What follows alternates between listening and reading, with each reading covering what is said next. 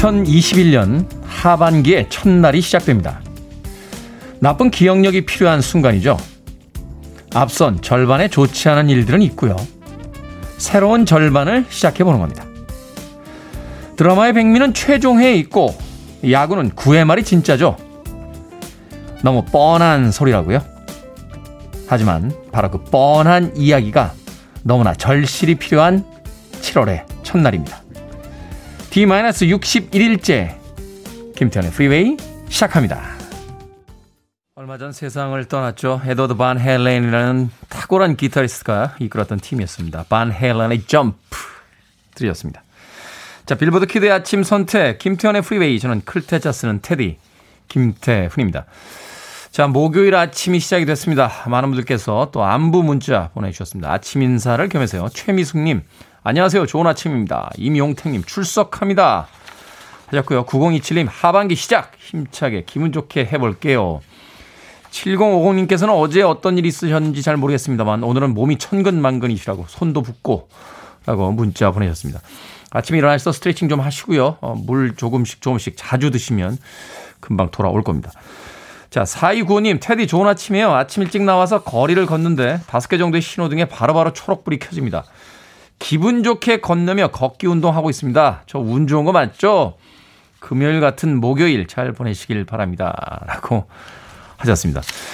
그렇죠. 음, 운전을 하는데 계속해서 초록색 불이 들어와서 한 번도 막히지 않고 진행이 될 때 오늘 뭔가 괜찮을 것 같은데 하는 예감을 받게 됩니다. 운동하시는데 계속해서 신호등이 맞춰서 초록불이 켜진다. 사이고님 오늘 좋은 일 생길 것 같으니까 미리 준비하십시오. 기분 좋을 준비. 정현숙님, 7월에 출발을 운전으로 합니다. 6시쯤 대구에서 출발했는데, 테디는 프리웨이에서 달리고 저는 진짜 freeway에서 서울까지 달립니다. 프리웨이 끝날 때까지 서울 도착하려면 열심히 달려야겠죠? 응원해주세요. 하셨는데, 응원 안 합니다. 정현숙님, 대구에서 서울까지 2시간 안에 쏘실 생각 하지 마시고요. 프리웨이 끝날 때쯤 휴게실에 한번 들리시고, 좀 넉넉하게 예, 서울에 도착하시길 바라겠습니다. 아침 시간에 어, 위로 올라오는 음, 고속도로는 그렇게 막히지는 않겠습니다만 그래도 운전 조심하시고 너무 빨리 달리지 마시길 바라겠습니다. 1933님, 테디 새벽부터 화가 납니다. 새벽 5시에 밭에 나왔는데 음료수병, 종이컵, 캔 등 쓰레기가 많아요. 왜 자기들이 먹고 쓰레기는 남의 밭에 버리고 가나요? 제발 양심 좀 가지길 바랍니다. 라고 하셨는데. 부끄러운 줄 알아야 됩니다. 아무도 안 본다라고 해서 여기다 버리, 나는 알잖아요. 내가 쓰레기를 여기다 버리는 건 나는 아니까 내가 얼마나 모자란 사람처럼 보이겠습니까? 주머니에서 지금 손동작으로 어, 이걸 여기다 버릴까 저기다 버릴까 하는 휴지 뭉치가 있다거나 또는 자동차에 빈 캔들 있으실 때 꼭 휴지통에 버려주시길 바라겠습니다. 오늘 아침 어제보다는 좀 괜찮은 사람이 돼서 하루를 시작해야겠죠. 자, 청취자분들의 참여 기다립니다. 문자번호 샵 1061, 짧은 문자 50원, 긴 문자 100원, 콩은 무료입니다. 여러분 지금 KBS 2라디오 김태훈의 프리웨이 함께하고 계십니다. KBS 2라디오. yeah, 김태훈의 프리웨이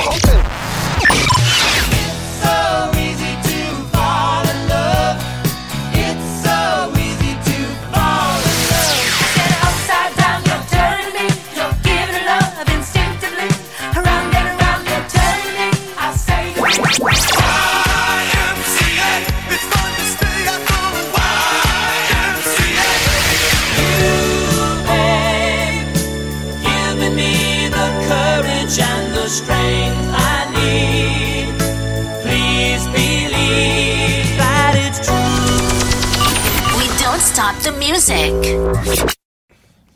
크리스티나 아길레라의 Come on Over 들으셨습니다. 크리스티나 아길레라, 어, 생각해보면 굉장히 최근에 나온 아티스트다라는 느낌인데, 음악을 듣고 있다 보니까 벌써 데뷔한 20년이 넘은 그런 중견의 아티스트가 됐습니다. 크리스티나 아길레라의 Come on Over 들으셨습니다. 자, 1022님, 둘째이자 막내인 딸아이가 시험이라 학교 일찍 간다고 해서 데려다 주고 이제 집으로 출발합니다. 처음으로 오프닝 듣네요. 40분간 즐겁게 듣겠습니다. 하셨는데 41분이나 42분 정도 들어주셔도 되니까 너무 시간에 얽매이지 마시고 편하게 들어주시길 바라겠습니다.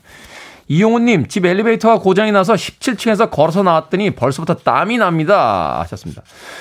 인생의 깨달음은 불운으로부터 오죠. 엘리베이터가 고장이 났지만 이용훈님, 17층까지도 걸어서 올라가고 내려갈 수 있다는 걸 오늘 새삼 깨달으셨을 겁니다.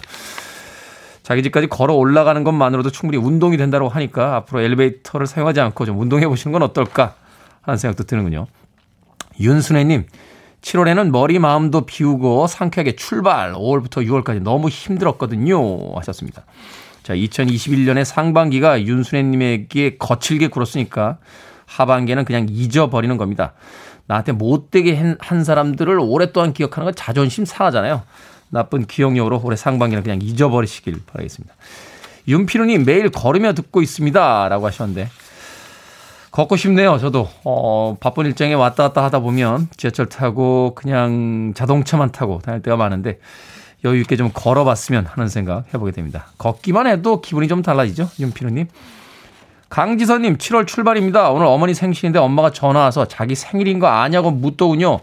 당황스럽네요. 엄마 알고 있어. 라고 하셨습니다. 어머님들 그러시죠? 저도 어제 어머니하고 통화를 했는데 음, 전혀 다른 이야기를 했어요. 아버지 이야기를 막, 야, 니네 아버지 왜 그러니? 하고 막 한참 이야기를 하시다가 전혀 맥락에 없이. 근데 말이다. 드라이기가 고장난 것 같아. 라고 이야기를 하시더군요. 결국 앞에 있었던 15분, 20분 정도의 이야기는 전혀 필요 없는 이야기였고, 중요한 이야기는 마지막에 했던 드라이기가 고장 났다는 이야기였습니다. 드라이기 하나 보내드렸는데, 강지선님, 어머님 생일 선물 준비하시길 바라겠습니다. 자, 김현숙님, 테디 드디어 여름 휴가 날 정했습니다. 한 달만, 한 달 후지만 고향에 갈 생각에 기분 좋은 아침입니다. 라고 하셨는데, 김현숙님, 네, 여름 휴가 행복하죠? 저도 KBS하고 1차 계약이 8월 31일까지 되어 있는데, 8월 예, 31일 이후에 연장이 돼서 휴가를 떠날지 아니면 그냥 휴업이 될지 지금부터 귀추가 주목이 되고 있습니다. 자, 그래서요, 다음 주부터 청취율 조사 기간이기 때문에 새로운 이벤트 준비하고 있습니다. 저희들이 공약한 청취율이 어떻게 될지 모를 그래서 DJ는 과연 8월 31일 이후에 휴업이 될 것이냐 휴가가 될 것이냐 생각만 해도 오싹합니다. 그래서 제가 직접 청취자 여러분들을 섭외하는 적극적인 자세, 노력하는 자세를 보여드릴까 합니다. 여러분들의 지인 중에서 아직도 프리웨이를 듣지 않는 분이 계시다. 하지만 같이 듣고 싶다. 하는 분이 계시다면 그분의 성함과 전화번호를 저희에게 문자로 보내주시면 됩니다. 그러면 저희가 다음 주에 제가 직접 그분에게 전화를 걸어서 어, 프리웨이 청취자로 영입을 하는 DJ 영업의 현장 직접 들려드리도록 하겠습니다. 네, 지인에게 전화를 걸어주세요. 자, 원하는 분들은 지금부터 지인의 성함과 전화번호를 적어서 문자로만 보내주셔야 됩니다. 콩으로 보내주시면 개인정보 노출이 될 수 있기 때문에 문자로만 보내주시면 다음 주에 청취율 조사 기간을 맞이해서 제가 직접 전화를 드리고 영업을 시도해 보도록 하겠습니다. 문자 번호는 샵 1061, 짧은 문자 50원, 긴 문자는 100원입니다. 자, 노력하는 DJ. 끝까지, 끝날 때까지는 끝난 게 아니다. 하는 자세로 노력하는 DJ. 하, 제가 원래 이런 캐릭터 아니거든요. 저 굉장히 휙하고 쿨한 캐릭터인데, 어쩌겠습니까. 제 프로인데, 제가 약속한 청취율이 있는데. 자, 김현장님의 신청곡으로 갑니다. Sugar Ray, Every Morning.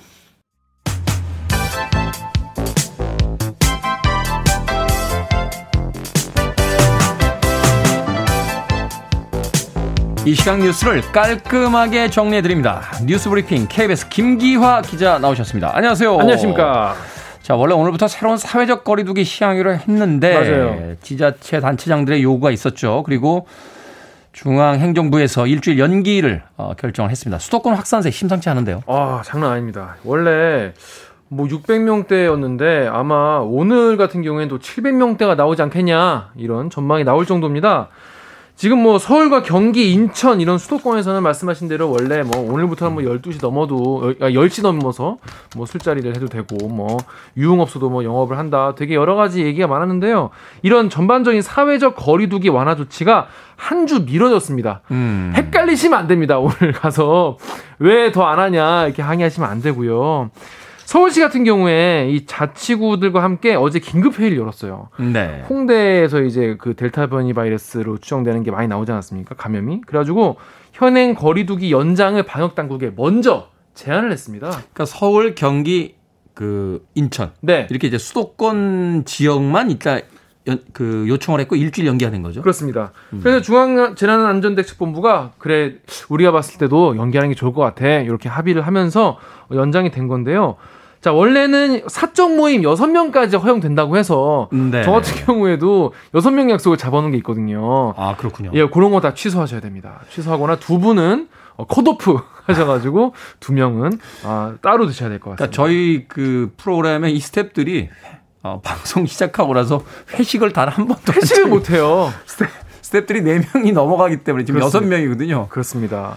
그래서 참. 앞으로 일주일 동안 아쉽지만 4명 모이셔야, 모이셔야 되고요. 그리고 식당, 카페, 노래방, PC방 이런 다중 이용 시설 자정까지인 줄 알았지만 아직 아닙니다. 아닙니다. 10시까지만 네. 할수 있고요.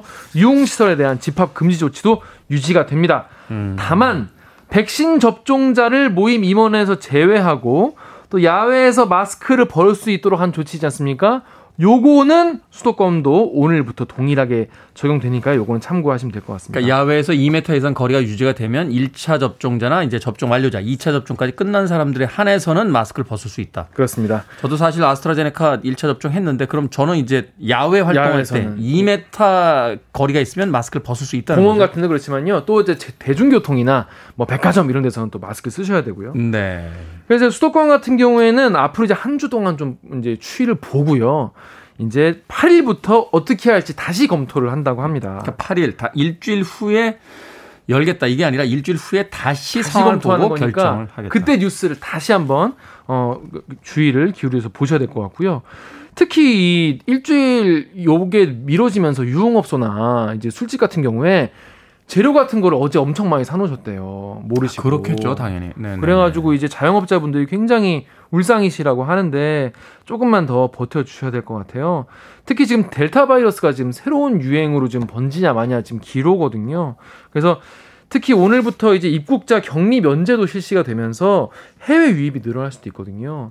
그래가지고 그러네요. 예, 그 전문가분들이 이 수도권에서 대, 규모 어, 유행이 있을 수 있다라면서 당분간은 확산세가 쉽게 가라앉지 않을 것 같다라고 경고했습니다. 네. 쉽지 않습니다. 징글징글하네요. 그렇습니다. 네. 아 끝난 줄 알았는데. 자 민주당의 대선 경선 레이스가 시작이 됐습니다. 오늘은 선두 주자인 이재명 경기지사 이제 출마 선언을 한다고요? 그렇습니다. 오늘 아침에 이제 유튜브에 영상 공개하면서 대선 출마를 공식 선언한다고 하고요.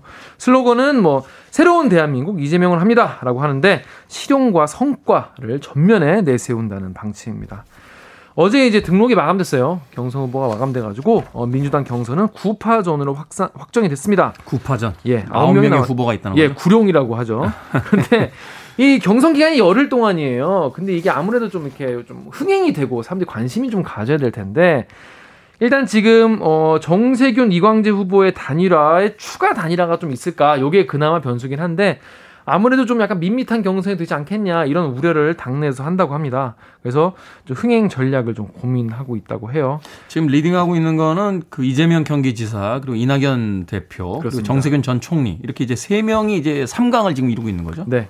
근데 이제 앞으로 뭐 어떻게 또 이 요거 이제 플러스 마이너스 경선에서 어떻게 단일을 하냐 요게 또 약간 관전 포인트긴 한데 동시에 지금은 아무래도 이 윤석열 전 총장에 대한 검증 공세도 강화를 하고 있거든요. 네. 근데 근데 이게 여권뿐이 아니라 그 아무래도 정치 철학이 비슷하다고 알려져 있는 국민의힘 쪽에서도 윤석열 총장에 대, 전 총장에 대한 이 검증 공세를 계속하고 있습니다.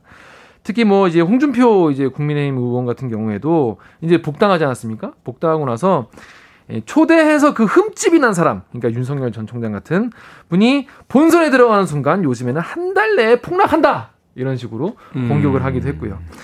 예, 특히 이제 황교안 전 대표 같은 경우에는 오늘 이제 공식 출마 선언을 한다고 합니다. 그런데 이분 같은 경우에는 이제 어제 출판 기념회 이런 걸로 시동을 걸었어요. 와서 이제 멘트도 하고 근데 국민의힘 의원들이 많이 모여가지고 다시 한번 해보자 이런 으쌰으쌰 분위기도 어, 가졌다고 합니다. 윤전 총장한테 국민의힘에 빨리 입당을 해라. 빨리 입당해서 함께 싸우자. 이렇게 멘트를 하기도 했습니다. 네. 뭐 황교안 전 총리 같은 경우는 뭐 새롭게 태어났다. 이런 각오를 다지기도 하고. 그러니까요. 윤석열 전 검찰총장은 이제 면일 어떤 뉴스에 화제가 되고 있는데 과연 이 대통령 선거 내년에 있는 대통령 선거에 이제 여당과 야당의 후보가 어떻게 결정이 될지 좀 주목해 볼 필요가 있을 것 같습니다.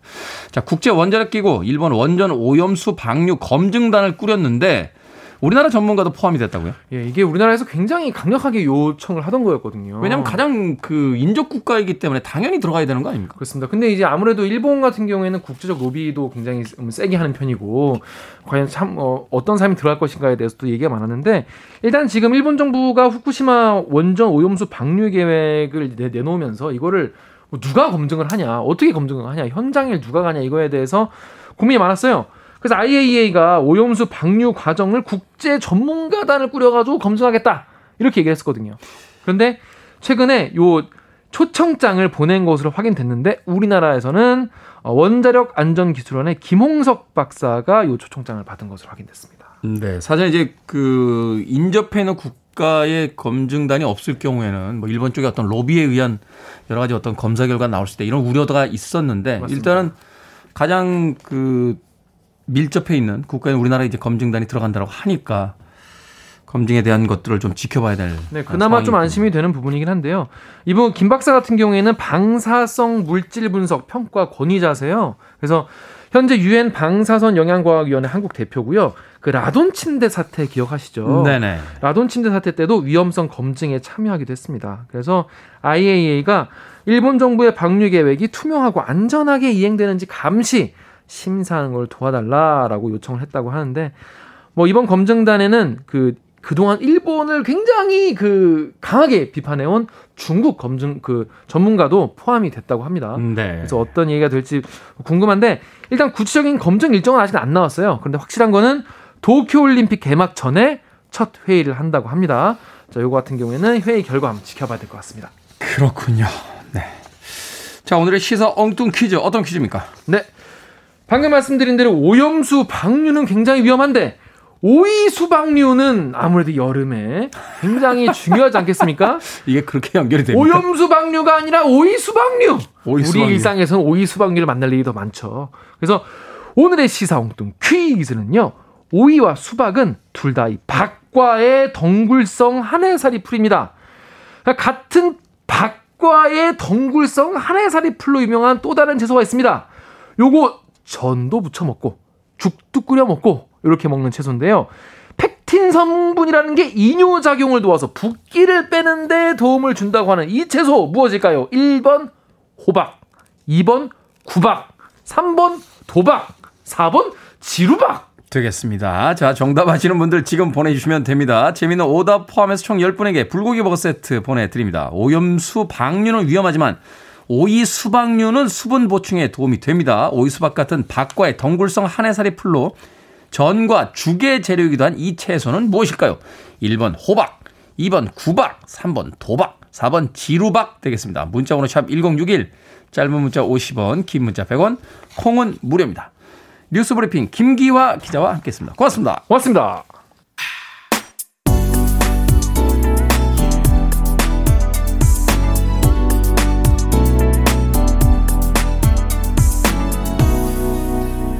김태훈의 Freeway. 마치 옆집 친근한 이모 같은 목소리죠. 워익과 더 스피너스가 함께했던 Then Came You 들이었습니다. 자 오늘의 시서 엉뚱 퀴즈 박과의 덩굴성 한해살이 풀로 전과 죽의 재료이기도 한 이 채소는 무엇일까요? 정답은 1번 호박이었습니다. 김효조님 1번 호박입니다. 요즘 밤 호박 나올 때라 쪄주니 맛나더라고요. 아, 밤 호박 맛있죠. 쪄서 먹으면. 권지현님 찬호파 박찬호라고 하셨습니다. 어, 이 아이디어 대단하신데요. 채너파. 네. You know. 네. 박찬호 선수 영어 잘하죠. 예, you know, you know. 해서 저도 한때 그 you know 참 많이 썼던 기억이 납니다. 찬호파. 문승배님, 뭐니 뭐니 해도 흥부놀부 제비박이죠. 하셨습니다. 어우, 옛날 사람, 옛날 사람. 이하는 저도 옛날 사람이군요. 자, 4900님, 호박입니다. 요즘 호박 너무 맛있어요. 호박전에서 반찬해 먹고 있습니다. 하셨고요. 3487님, 대박! 다들 대박 나세요! 하셨습니다. 자, 5026님, 호박입니다. 청출이 호박 넝굴채 굴러 들어오는 7월 되실 겁니다. 하셨습니다. 예전에 왜 이렇게 호박을 무시했는지 모르겠어요. 조금 이렇게 못생겼다라는 표현을 할 때 호박같이 생겼다라는 표현을 하기도 했고, 뭐 호박이 줄 긋는다고 수박 되냐? 뭐 이런 이런 표현을 쓰기도 했는데 생각해 보면 쓰임새 면에서는 호박이 더 많이 쓰여지지 않나 하는 생각이 듭니다. 아, 우리에게 참 좋은 것들, 많은 것들을 제공해주고 있는데 우리는 호박을 너무 많이 무시하지 않았나 하는 생각을 하면서 자, 오늘 시사 엉뚱 퀴즈 정답을 호박 이라는 문제로 어, 내봤습니다. 자, 제가 소개해드린 분들 포함해서 모두 10분에게 불고기 버거 세트 보내드립니다. 당첨자 명단은 홈페이지에서 확인할 수 있고요. 어, 콩으로 당첨이 되신 분들은 방송 중에 이름과 아이디 다시 한번 문자로 보내주시면 저희들이 모바일 쿠폰 보내드리겠습니다. 문자 번호는 샵1061, 짧은 문자는 50원, 긴 문자는 100원입니다. 자, 4900님, 저는 전 직장 퇴사하고 퇴직금이 들어왔습니다. 부모님 용돈 드리고 다시 학원 다니면서 자격증 준비하고 다른 일 알아보려고요. 학원 1년은 다녀야 할 것 같은데 저 잘할 수 있겠죠? 하셨습니다. 이미 잘하고 계시잖아요.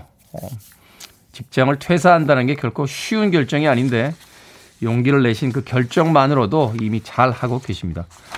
또 퇴직금 들어왔는데 부모님 용돈까지 들이시고 학원 끊고 저는 생각해 보니까 회사를 두 번 퇴사했는데요. 받은 퇴직금 가지고 한 번은 그냥 친구들하고 술 먹다 탕진하고 예, 한 번은 차 사고서 탕진했습니다. 학원 끊고 이랬던 적이 없는 것 같아요. 부모님 용돈도 그때는 안 줬어요. 4900님 예, 이미 잘하고 계십니다. 4900님 힘내시라고 제가 네. 편의점 상품권 보내드리겠습니다. 예. 필요한 물품 있으시면 편의점에서 좀 알차게 구입하시길 바라겠습니다. 윤소정님, 테디는 흰머리 안 나죠? 저 몹시 우울해요. 어제 직장에서 스트레스가 너무 심했는데 아닌 게 아니라 흰머리가 잔뜩 났습니다. 이제 그런 나이가 되었다는 게 슬픕니다. 하셨습니다. 제가 언젠가 한번 말씀드렸는데 색은 중요하지 않습니다. 예. 흰머리가 많이 났다는 건 숱이 많다는 건데 얼마나 행복합니까? 저도 옆머리 흰머리 납니다. 예. 제가 이렇게 머리를요, 긴 걸 별로 안 좋아해서 짧게 짧게 자르고 다니는데, 이 옆머리 이렇게 밀거든요. 그러면은 흰머리가 이렇게 보여요. 어, 그래서 단골로 가는 네, 헤어샵에서 이렇게 원장님이 옆머리 염색을 해주십니다. 예. 이게 윗머리까지 다 하얗게 나면 그냥 염색 안 하고 다니겠는데, 옆에만 이렇게 하얗게 나니까 약간 신경이 쓰여서. 나이 먹어서 흰머리 안 나는 사람이 있나요? 어, 그런 사람 없습니다. 예, 저렇게 바깥에서 환하게 웃고 있는 우리 민홍 PD도 오늘 머리 자르고 왔는데 저는 염색했을 거라고 100% 확실합니다. 우리 나이 되면 아, 흰머리가 납니다. 윤소정님. 예.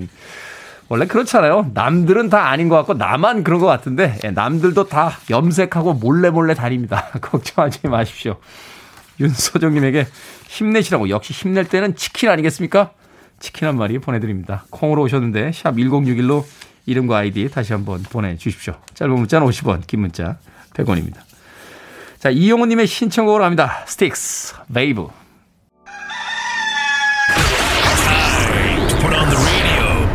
김태훈의 프리웨이 분이야, 음료수는 어디 있니?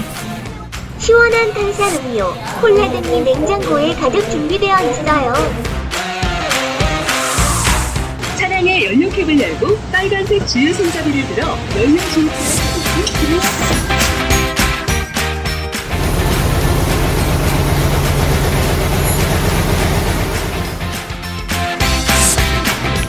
상품 바코드를 사용해주세요.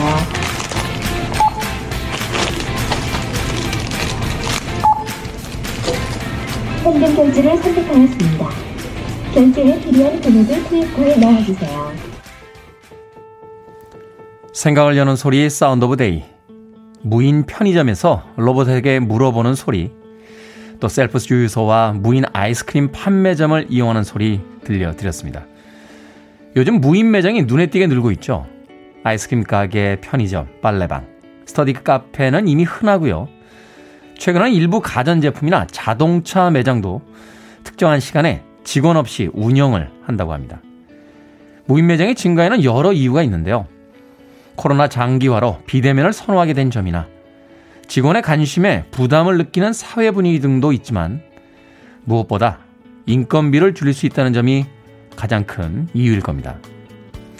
이렇게 편리한 무인 매장이 늘어날수록 한편으론 일자리 감소에 대한 우려도 큰데요. 하지만 변화의 흐름을 막기란 쉽지 않은 게 현실이죠. 편리함과 효율성 사이에서 우리가 생각하는, 우리가 계획하는 세상은 어떠해야 하는지 이제 고민을 해봐야 할 시간입니다. 내일 도착할 또 다른 변화에도 당황하지 않고 살아가려면 말이죠. You're listening to one of the best radio stations around. You're listening to 김태훈의 Freeway.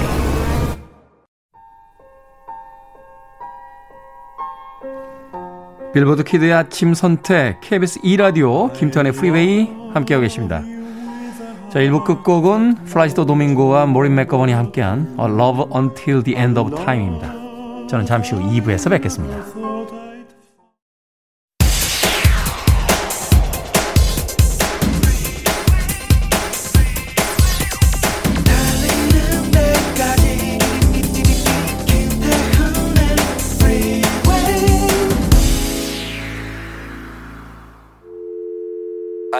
Your arms around me. I need to feel your touch.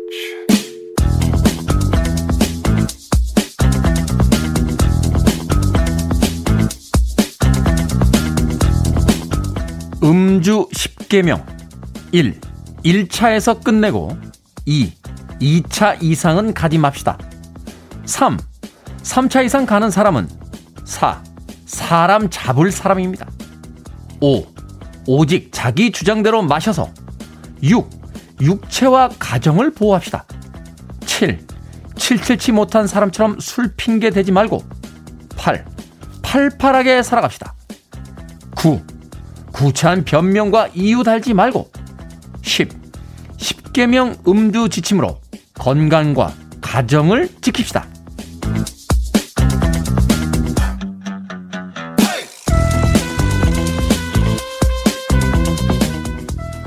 뭐든 읽어주는 남자 청취자 박용순님이 홈페이지에 올려주신 음주 10개명 읽어드렸습니다. 우리나라 사람들 술자리 참 좋아하죠. 편의점에 가면 마시는 것부터 알약 젤리까지 온갖 숙취 해소제가 진열이 돼 있고요. 평일에도 새벽까지 술을 마시다가 다음날 아침이면 언제 그랬냐는 듯이 멀쩡히 출근합니다. 물론 코로나 이전의 이야기지만요. 밤 10시 나라에서 정해준 통금 시간이 생기면서 처음에는 많은 애주가들이 절망했지만요. 이젠 오히려 늦게까지 술을 마시지 않아도 즐거울 수 있다는 사실을 깨달았다 하는 분들도 늘어가고 있습니다. 그렇죠? 술은 좋은 사람들과 이야기 나누면서 적당히 가볍게 즐길 때 아름다운 것 아니겠습니까? 자, 세 번씩 따라 하십시오. 술자리는 1차까지 적당히 마시자. 술자리는 1차까지 적당히 마시자. 술자리는 1차까지 적당히 마시자. 그러고 보니까 저도 어제 한 잔 했네요. 따라라라라라라 따라라라라라 귀 익숙한 멜로디가 나왔죠. 샘플링이었습니다. 슈퍼그룹의 Can't Get Enough 들렸습니다. 노래 끝내줍니다. 자, 이 곡으로 김태훈의 프리웨이 2부 시작했습니다. 앞서 일상의 재발견, 우리 하루를 꼼꼼하게 들여다보는 시간이었죠. 뭐든 읽어주는 남자. 오늘은 청취자 박용수 님이 보내주신 음주 10개명 읽어드렸습니다. 술이 자제가 안 되죠. 자제가 안 됩니다. 저도 어제 사실은 10시까지 영업이 끝났기에 망정이지, 예, 필 받아서 2차 갈 뻔했습니다. 4039님, 술을 자제시키는 태연님 감사합니다. 하셨는데, 예, 저도 말만 잘합니다. 아, 입으로 털기만 잘하지, 예, 행동은 잘, 그 말만큼 쫓아가지 못합니다. 박용수님, 어, 제 거네요. 감사합니다. 하셨습니다. 네, 당첨되셨습니다. 잠시 후에 촉촉한 카스테라와 아메리카노 두 잔 보내드리겠습니다. 박용수님. 술 자제해서 먹어야죠. 어, 옛말에 그런 이야기가 있습니다. 술은 바람 같아서 꽃바디를 지나면 향기가 나지만 오물 위를 지나면 악취가 난다. 하는. 술에게 무슨 죄가 있겠습니까? 술 마시는 우리가 죄지. 적당히 먹고 기분 좋게 즐겼으면 하는 마음 가져봅니다. 자, 뭐든 읽어주는 남자. 여러분 주변에 의미 있는 문구라면 뭐든지 읽어드립니다. 포털 사이트에 김태훈의 프리웨이 검색하고 들어오셔서요. 검색 순위도 좀 올려주시고요. 또 게시판에 글 남겨주시면 되고요. 말머리 뭐든 달아서 문자로도 참여가 가능합니다. 문자번호 샵 1061, 짧은 문자는 50원, 긴 문자는 100원, 콩은 무료입니다. 채택되신 박용수님께 앞서 말씀드린 대로 촉촉한 카스테라와 아메리카노 두 잔 모바일 쿠폰 보내드리겠습니다.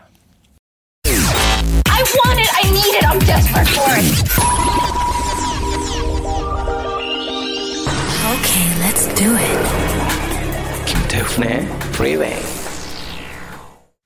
연기로도 음악으로도 정상에 올라 있는 아티스트죠. 윌 스미스의 Getting Jiggy With It 들으셨습니다. 앞서 들으신 곡은 다이아나 로스의 Upside Down 이었습니다. 두 곡의 음악 이어서 보내드렸습니다. 자, 9742님, 200여 일 전부터 들었는데 방송 시간이 운전하는 시간이라 문자 보내기 쉽지 않았습니다. 오늘 일찍 출근해서 여기 청취자 한 명 더 있다고 알려드립니다.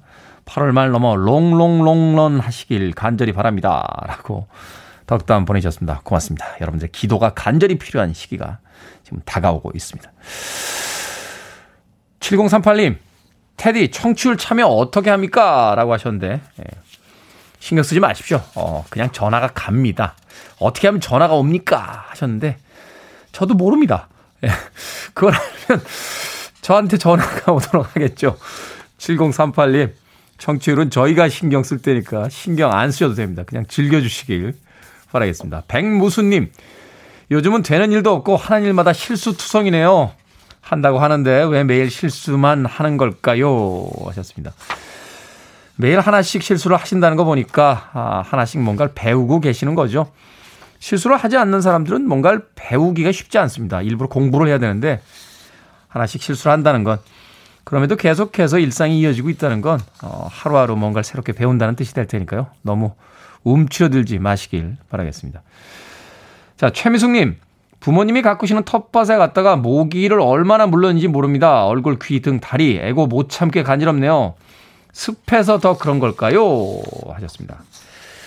여름철 모기 쉽지 않죠. 예. 아이고, 조그만. 콩알, 콩알보다도 작게 생긴 그놈들이 왜 이렇게 우리를 괴롭히는 겁니까? 그러니까 생각해보면 우리의 인생을 힘들게 만드는 건 뭐 이렇게 큰 사건이 아니에요. 예, 새벽 3시 37분에 귓가에서 앵앵거리는 그 모기 한 마리가 우리를 피곤하게 만드는 겁니다. 제가 일주일에 한두 번씩 그 가끔 커피를 볶으러 가는 그 카페가 있는데 그 로스팅실에 들어가면요. 모기가 진짜 너무너무 많습니다. 그 사장님이 처음에는 이렇게 테니스 라켓처럼 생긴 이게 모기 잡는 왜 전기체 있잖아요. 그걸 주시면서 모기를 잡아라. 라고 하셨는데 저는 그 느낌이 너무 싫어요. 이렇게 바짝 하면서 전기에 감전돼서 그 모기들이 죽으면서 이렇게 타는 냄새 있잖아요. 아니 그 로스팅실에서 향긋한 커피향 맡기도 맞는 게 얼마나 즐거운 행복인데 그 중간중간에 그 모기가 타는 그 단백질 냄새가 너무 싫어가지고 안 잡습니다. 그냥 선풍기를 살짝 틀어놓으면 예, 모기가 한 100만 마리쯤 있는데 물진 않아요. 이렇게 돌아만 다닙니다. 장관이죠. 눈앞에서 뭐, 눈앞에 모기 100만 마리 있는 거 보신 적 있습니까? 장관입니다. 아주. 그럼에도 불구하고 커피 먹는 냄새를 맡고 싶어서, 예, 잡지를 않는 그런 경우가 있는데, 아, 그러고 보니까 잘 계신지 모르겠네요. 제가 등산을 한참 하던 때요. 그 북한산에 올라가다 보면 이렇게 그 절이 하나 있어요. 어, 근데 거기 스님하고 제가 친해가지고 가끔 이렇게 등산 갈 때 이렇게 음료수 같은 거 사다 드리면 인생에 도움되는 이야기 막 이렇게 해주시고 했는데 여름만 되면 그렇게 방으로 들어오라고 바깥이 더 시원한데. 예. 그 스님은 가만히 계시고 예, 방에 있는 모기를 제가 잡았습니다. 스님, 은 스님은 모기를 못 잡잖아요. 그러니까 제가 모기를 이렇게 하나 딱 잡으면 나무미타볼 관세음보살 이렇게 극락왕생하소서 이렇게 젊은 스님이셨는데 말씀은 안 하세요. 근데 제가 이렇게 모기를 잡아드리면 그렇게 좋아하셨습니다. 그리고 어느 정도 잡혔다 싶으면 이렇게 문을 꼭 닫고 예, 대청마루 같은 절 앞에서 이야기를 나눴던 예, 그런 기억이 있습니다. 스님 잘 살고 계시죠?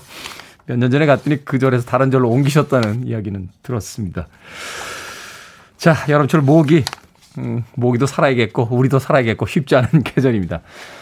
자, 안내 말씀 드립니다. 아, 다음 주 마지막 청취율 조사 앞두고 G, DJ가 직접 영업에 나섭니다. 여러분들 지인 중에요. 아직 프리웨이를 모르고 계신 분들이 계시다면 제가 직접 전화를 걸어서 설득을 해보도록 하겠습니다. 자, 여러분들께서 도와주셔야 됩니다. 같이 프리웨이를 듣고 싶은 가까운 지인, 가까워야 됩니다. 예, 몇 년 전에 알던 분, 이런 분들 연락하시면 안 됩니다.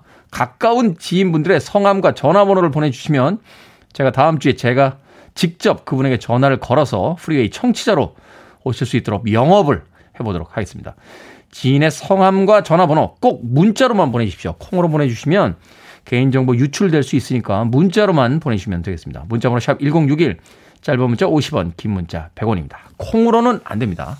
문자로만 보내주십시오. 자, 스탠리 클락과 조지 듀크가 함께합니다. Sweet Baby.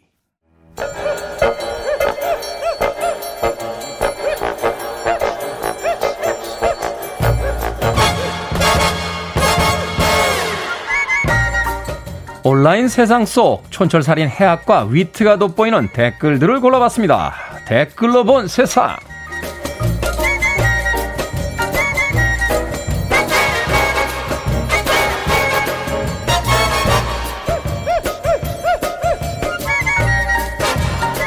첫 번째 댓글로 본 세상. 미국의 한 은행에서 실수로 고객의 계좌에 56조 원을 입금했습니다.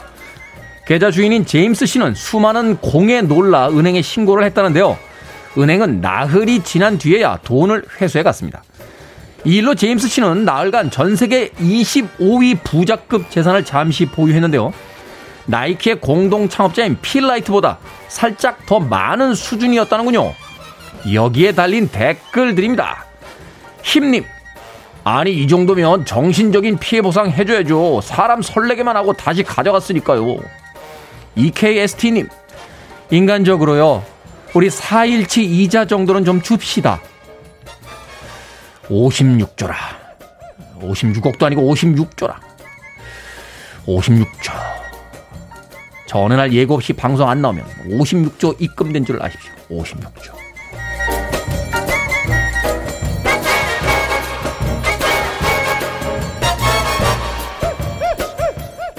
두 번째 댓글로 본 세상 스페인 부근의 한 식당에 총을 든 무장 강도가 들어왔습니다. 손님들은 혼비백산에서 도망갔는데 한 남성은 놀란 기색도 없이 닭날개를 먹는 걸 멈추지 않았다고 합니다. 오히려 귀찮다는 듯 주머니에서 스마트폰을 꺼내주기까지 했다는데요. 여기에 달린 댓글들입니다. 박성철님, 아니 스페인에는 무장 강도가 얼마나 많으면 저렇게 태어날까요? 슈크림님, 둘이 먹다가 하나가 죽든 말든 신경 안 쓰는 전정한 닭날개 맛집 아닌가요? 그렇죠. 닭다리나 닭가슴살이면 모르지만 닭날개는 사랑이죠. 닭날개 먹는데 누가 귀찮게 하면 정말 짜증이 납니다.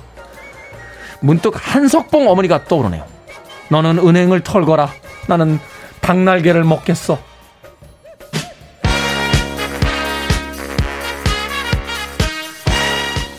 빌리지 피플입니다. YMCA. Your mind. I want to break free. Are you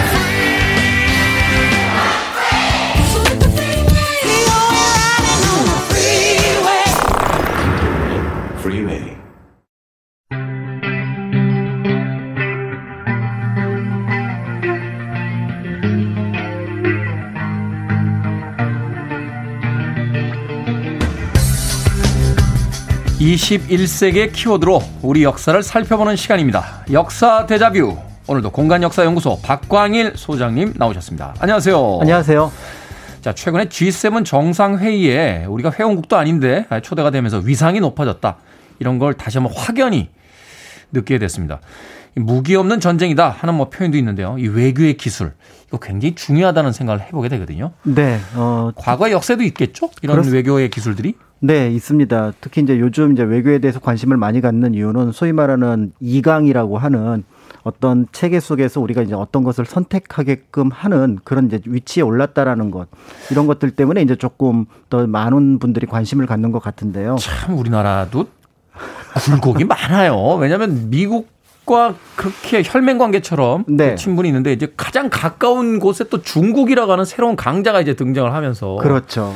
이 중간에 참 외교의 어떤 기술이 필요한 시점이 정말 요즘이 아닌가 하는 생각이 드는데요. 네, 그래서 이제 지금 어- 상황하고는 여러 면에서 다를 겁니다. 근대 외교가 이제 기본적으로 모든 나라가 평등하다는 전제하에서 시작을 하는 것과 다른 어떤 새 시기였기 때문에요. 네. 그런데 이제 정근대 역사 속에서 그래도 고려의 외교가 여러 면에서 좀 시사점을 주지 않을까라는 생각이 듭니다. 고려의 외교가 네. 시사점이 될 것이다. 특히 이제 외교라고 하는 것이 기본적으로 이제 전쟁을 막는 것이 이제 최선이라고 하지만 네. 이미 일어난 전쟁 상황에서 또 어떤 방식으로 대처하느냐가 굉장히 중요할 수 있는데요.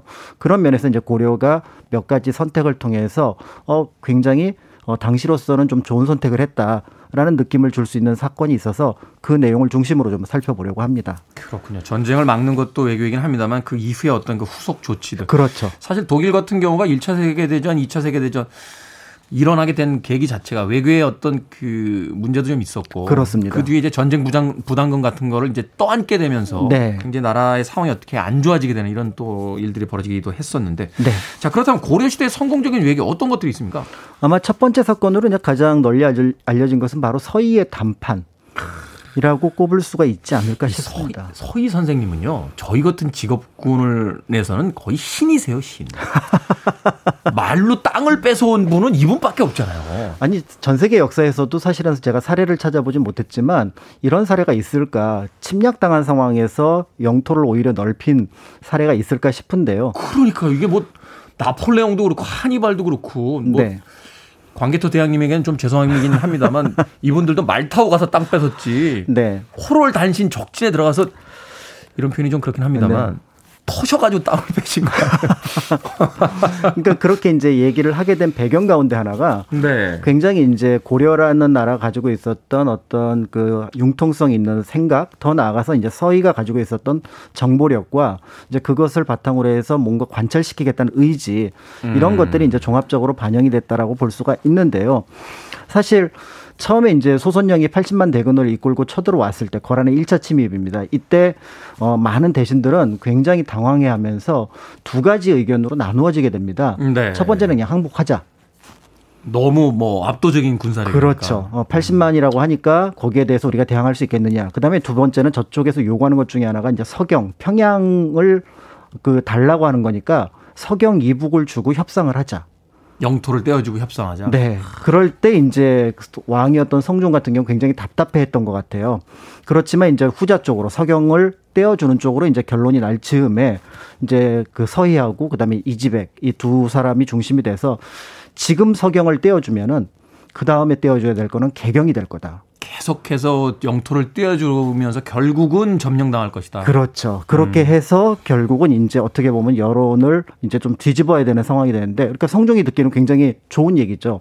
왕의 입장에서는 물론 대신들은 뭐 합리적이라고 이야기하지만 네. 왕의 입장에서는 그 사극 같은 거 보면 그 우리 선조들이 물려준 땅인데 이걸 어떻게 떼주냐. 그렇죠, 그렇죠. 이런 내 대에서 떼줄 수는 없다. 뭐 이런 네. 생각들 하잖아요. 그런데 이제 문제는 그렇다면은 지금 쳐들어오는 소선영과 담판을 누가 해야 되겠느냐라고 음. 얘기를 할 때 이제 이때 그 말을 꺼냈던 서희가 스스로 이제 앞장을 서서 나가게 되는 거죠. 그러니까 이건 굉장한 용기입니다. 그렇죠. 이게 협상이 당시에는 잘못되면 그 자리에서 이렇게 목이 베어지는 일들도 많았잖아요. 그렇습니다. 그렇게 해서 이제 실제로 담판을 지었는데 아니나 다를까 이제 소선영은 그 고려의 사신이니까 소국의 사신이니까 나한테 절을 해라.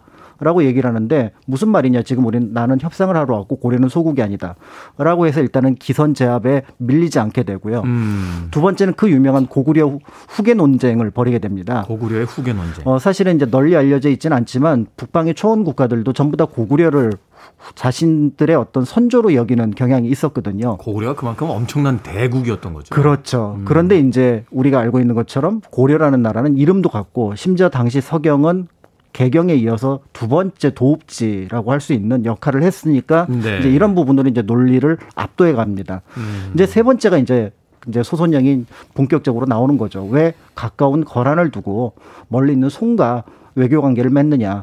사실은 그때 이제 고려를 쳐들어왔던 가장 큰 이유는 바로 뭐냐면 이제 송과 소위 말해서 대륙을 놓고 싸우고 있어서 일차적인 승리를 거뒀는데 고려는 계속해서 송과 친하다는 얘기죠. 그렇게 되면은 거란이 송을 공격할 때 만약에 고려가 거란의 배후를 치게 되면은 굉장한 위험에 빠지게 되고 더 나아가서 옆구리나 뒤통수 쪽에 이제 그 칼 하나가 있는 상태가 되는 거죠. 그렇죠. 더 나아가서 만약에 거란 고려와 송이 손을 잡게 되면은 거란은 굉장히 위기에 빠질 수 있다라고 생각을 해서 먼저 위험 요소를 제거하기 위해서 이제 고려로 쳐들어왔던 거였고요. 네. 무엇보다도 이런 상황들 서희는 잘할 수밖에 없었던 게 고려와 송나라의 외교 관계를 텄던 게 바로 서희입니다. 음. 그런 면에서 국제 정세에 대해서 아 거란이 지금 쳐들어왔던 거는 송을 놔두고 전면전을 할 수 있는 상황은 아니다. 그렇다면 그들이 뭔가 소기의 목적을 가지고 왔다면 그것만 충족시켜주면 되지 않겠느냐라고 아. 얘기 생각을 하고 갔던 거였고 저쪽도 약점이 있다. 그렇죠. 그걸 찾아내면 된다. 이게 전면전을 오래 할 수 있는 상황은 아니라고 판단을 했던 거죠. 그래서 결국은 이제 협상을 하게 되는데 거기서 이제 과감하게 그럼 우리 송과 단교하고 그러면 거란과 외교 관계를 맺고 때에 따라서는 사대 정책을 쓰도록 하겠다. 라고 얘기를 하니까 저쪽에서는 이른바 이제 소기의 목적을 달성을 한 거죠. 음. 여기에서 이제 빈틈을 놓치지 않고 서희가 우리가 거란과 친해지려면 압록강 일대에 여진족이 있는데 우리가 그 여진족을 소탕하는 것을 거란에 대한 공격으로 오해할 수가 있다. 그러니까 그거를 양해해 달라. 아... 라고 얘기를 해서 그러면 그건 양해해 주겠다라고 해서 우리가 알고 있는 이른바 강동육주 그러니까 흥화진이라든지 귀주하는 압록강 일대의 땅을 확보하는 계기를 만들어내게 되는 거죠. 서희 선생님하고는 진짜 한잔 해보고 싶습니다. 정말 대단하신 분이다라는 아. 생각 하게 되는데 말하자면 이제 절체절명의 위기 상황에서 완전히 엄청난 반전을 일으키는 거잖아요. 그렇죠. 그런데 이제 사실은 더 놀라운 거는 널리 알려져 있지 않지만 바로 그 이후의 고려입니다. 네. 그래서 2차의 거란 침입에 대해서는 상당히 이제 방비를 했음에도 불구하고 큰 패배를 하게 되는데요. 이제 3차 거란 침입 그 유명한 강감찬 장군의 귀주대첩이 있었던 전쟁이거든요. 귀주대첩. 네. 그런데 이때 거란은 소배합이 이끌고 왔던 10만 명 최정예 부대가 전멸당합니다. 그러니까 아. 이 전쟁에서 고려는 거란에 대해서 승리를 거뒀다고 볼 수가 있거든요. 네. 그런데 외교 정책에서는 송과 외교 관계를 끊고 거란에 사대하는 것으로 결정을 합니다. 오, 그래요? 그 의외의 반전이라고 생각할 수 있는데 네. 거란으로 볼 때는 사실은 여기에서 만약에 물러나게 되면은 이게 동아시아에서 이제 거란이라는 나라는 고려의 진나라가 되는 거예요.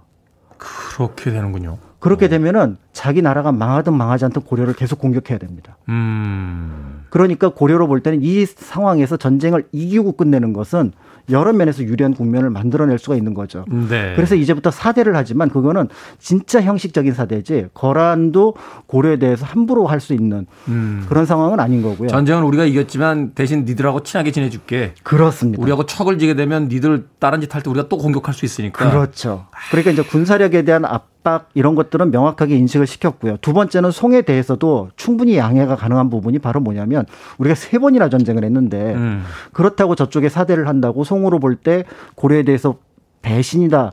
라고 얘기할 수는 없죠. 그렇죠. 이미 총칼을 들고 세 번이나 싸웠는데. 그러니까 결국은 이제 비공식적인 루트를 통해서 외교 관계를 맺는데 이거를 거란이 알고 있었음에도 앞에서 얘기했던 것처럼 형식적으로 사대를 이끌어냈기 때문에 그래서 이것을 바탕으로 100년 동안 고려가 동아시아의 키를 평화의 키를 가진 나라가 되었다라는 걸 확인하게 되는 그런 외교 정책이었던 거죠. 역시 힘이 있어야 돼요. 그렇습니다. 네, 상대를 때려 눕히고 나서 이제 화해에 손을 내미는 거지. 그럴 만한 힘이 없는데 화해하자 라고 한다라고 해서 화해를 할 것 같지는 않고. 맞습니다. 그 와중에도 상대가 약점이 있는지 아주 정확하게 찾아낸 서희 선생님은 정말 예, 저희들의 신입니다. 2천분입니다. 홀로 서희가 이렇도록 쉽지 않습니다. 어렵습니다. 음악 한 곡 듣고 옵니다. 스칼렛, Independent Love Song. 스칼렛의 Independent Love Song 들으셨습니다. 빌보드 키드의 아침 선택, KBS 2라디오, 김태훈의 프리웨이. 오늘 역사 데자뷰 박광일 소장님과 우리의 외교에 대한 이야기 나눠보고 있습니다. 자, 또 다른 어떤 사례가 있습니까? 외교라는 게 이제 위기의 상황 속에서 이제, 어, 국가를 이제 그 구원하는, 말하자면 이제 전세를 역전시키고 국격을 높이는 네. 이런 행위들인데. 네, 전세를 역전시키거나 국격을 지키지는 못했지만 국가를 위기에서 구했던 사례가 이제 또 한 번 더 있었는데요. 네. 바로 이제 그 몽골과의 화의라고 볼 수가 있습니다. 몽골과의 화의. 그래서 아마 우리 전체 역사 속에서 가장 앞- 치열했던 전쟁이 대몽항쟁이 아니었을까. 뭐 치욕도 많았지만 사실은 그 물러서지 않고 또 굉장히 오랫동안 또 싸우기도 했고요. 그렇죠. 거의 한 40여 년을 이제 항쟁을 했기 때문에 그 항쟁의 어떤 그 기록이라고 하는 것들은 다른 역사하고는 비교할 수가 없는데요. 그런데 이제 그 중에서 우리가 보통 이제 그 데모항쟁 이후에 부마국이 되어서 이제 어떻게 보면은 나라가 어지러워졌다 라고 얘기를 하지만 네. 사실은 당시 상황에 볼 상황으로 볼 때 몽골에 편입되지 않은 나라가 거의 없었다는 점에서 이 상황을 어떻게 이해를 하느냐는 또 중요한 문제가 될 것 같습니다. 그런 면에서 1259년에 이제 고려가 몽골로 화의를 청하러 갔던 그 상황은 굉장히 흥미로운 모습을 보여주고 있는데요. 네. 그러니까 이제 당시 최신 무신 정권이라고 하는 최대 강경파가 이제 무너지게 되면서 당시 이제 고려의 고종은 아들 태자를 이제 몽골과 화의를 하러 보냅니다. 좋게 얘기하면 화의지만 나쁘게 얘기하면 이제 항복이 될 수도 있는 그런 상황인데요. 항복의 그렇죠. 조건을 좀 걸어야 될 그런 상황이죠. 그런데 압록강에 도착했을 때 뜻밖의 상황을 맞이하게 됩니다. 바로 뭐냐면 몽골의 황제 칸이 네. 죽으면서 후계 분쟁이 일어난 거예요. 아, 이 칸. 그러니까 이제 중국, 그 몽골에서 이제 그 황제로 칸이라고 부르죠. 그렇죠. 칸. 그 당시 이제 몽케칸이었는데 몽케칸이 어, 죽게 되면서 동생들 그러니까 아릭부케하고 쿠빌라이 사이에서 나름 이제 그 경쟁이 일어나게 되는 거죠. 몽케 칸이 징기스칸 아들인가요? 손주. 손주. 네, 됩니다. 아, 그렇군요. 네. 그러니까 이렇게 돼- 아, 아들이 되네요. 아들. 쿠빌라이 칸이 손 손주입니다. 손주입니다. 형이에요. 형이죠. 어, 쿠빌라이하고 그다음에 아리쿠케 형이었거든요. 네네. 그러니까 이제 그렇게 되니까 이제 여기에 대해서 이제 뭐 항복을 해도 누구한테 하느냐가 지금 중요하게 된 거죠. 아, 그, 그, 야, 그, 그 복잡하네요. 그러니까 두 사람이 지금 몽골의 어떤 임금 자리를 가지고 싸우고 있는데 네.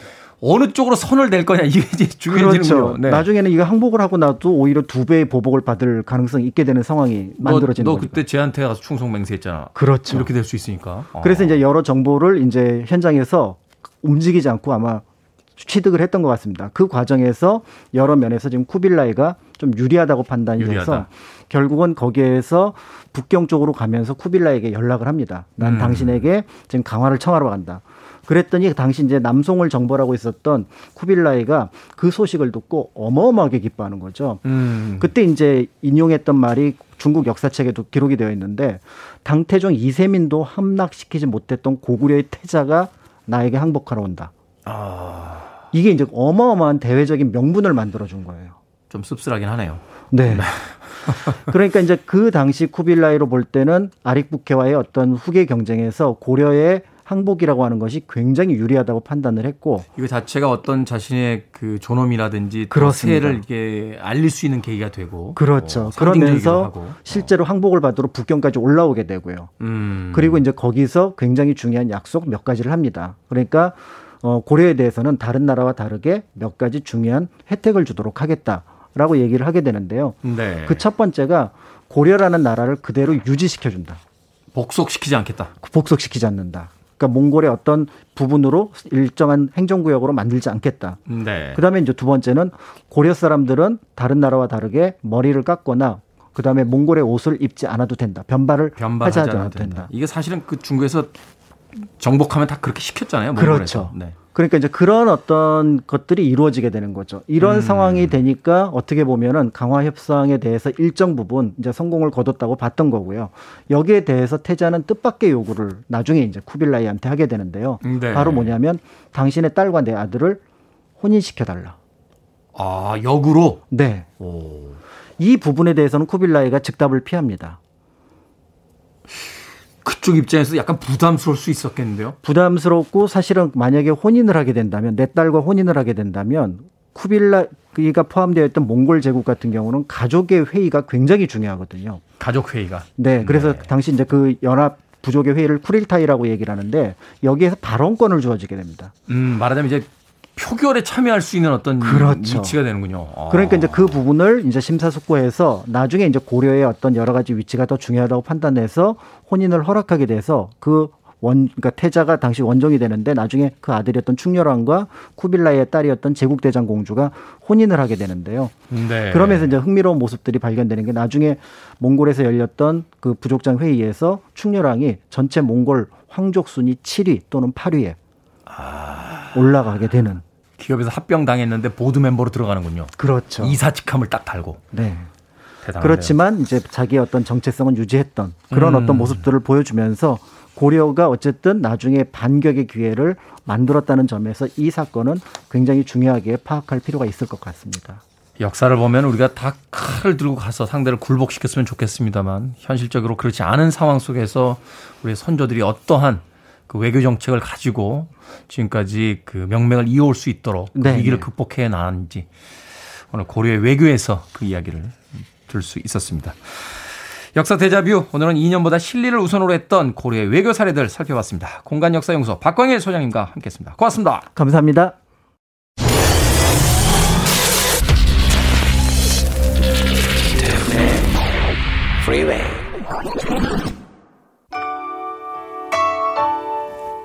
KBS 2라디오 김태훈의 프리웨이 D-61일째 이제 오늘 끝곡입니다. 1558님께서 신청하셨어요. 에어서플라이의 I Can Wait Forever 이 곡으로 오늘 마무리합니다. 편안한 하루 되십시오. 저는 내일 아침 7시에 돌아옵니다. 고맙습니다.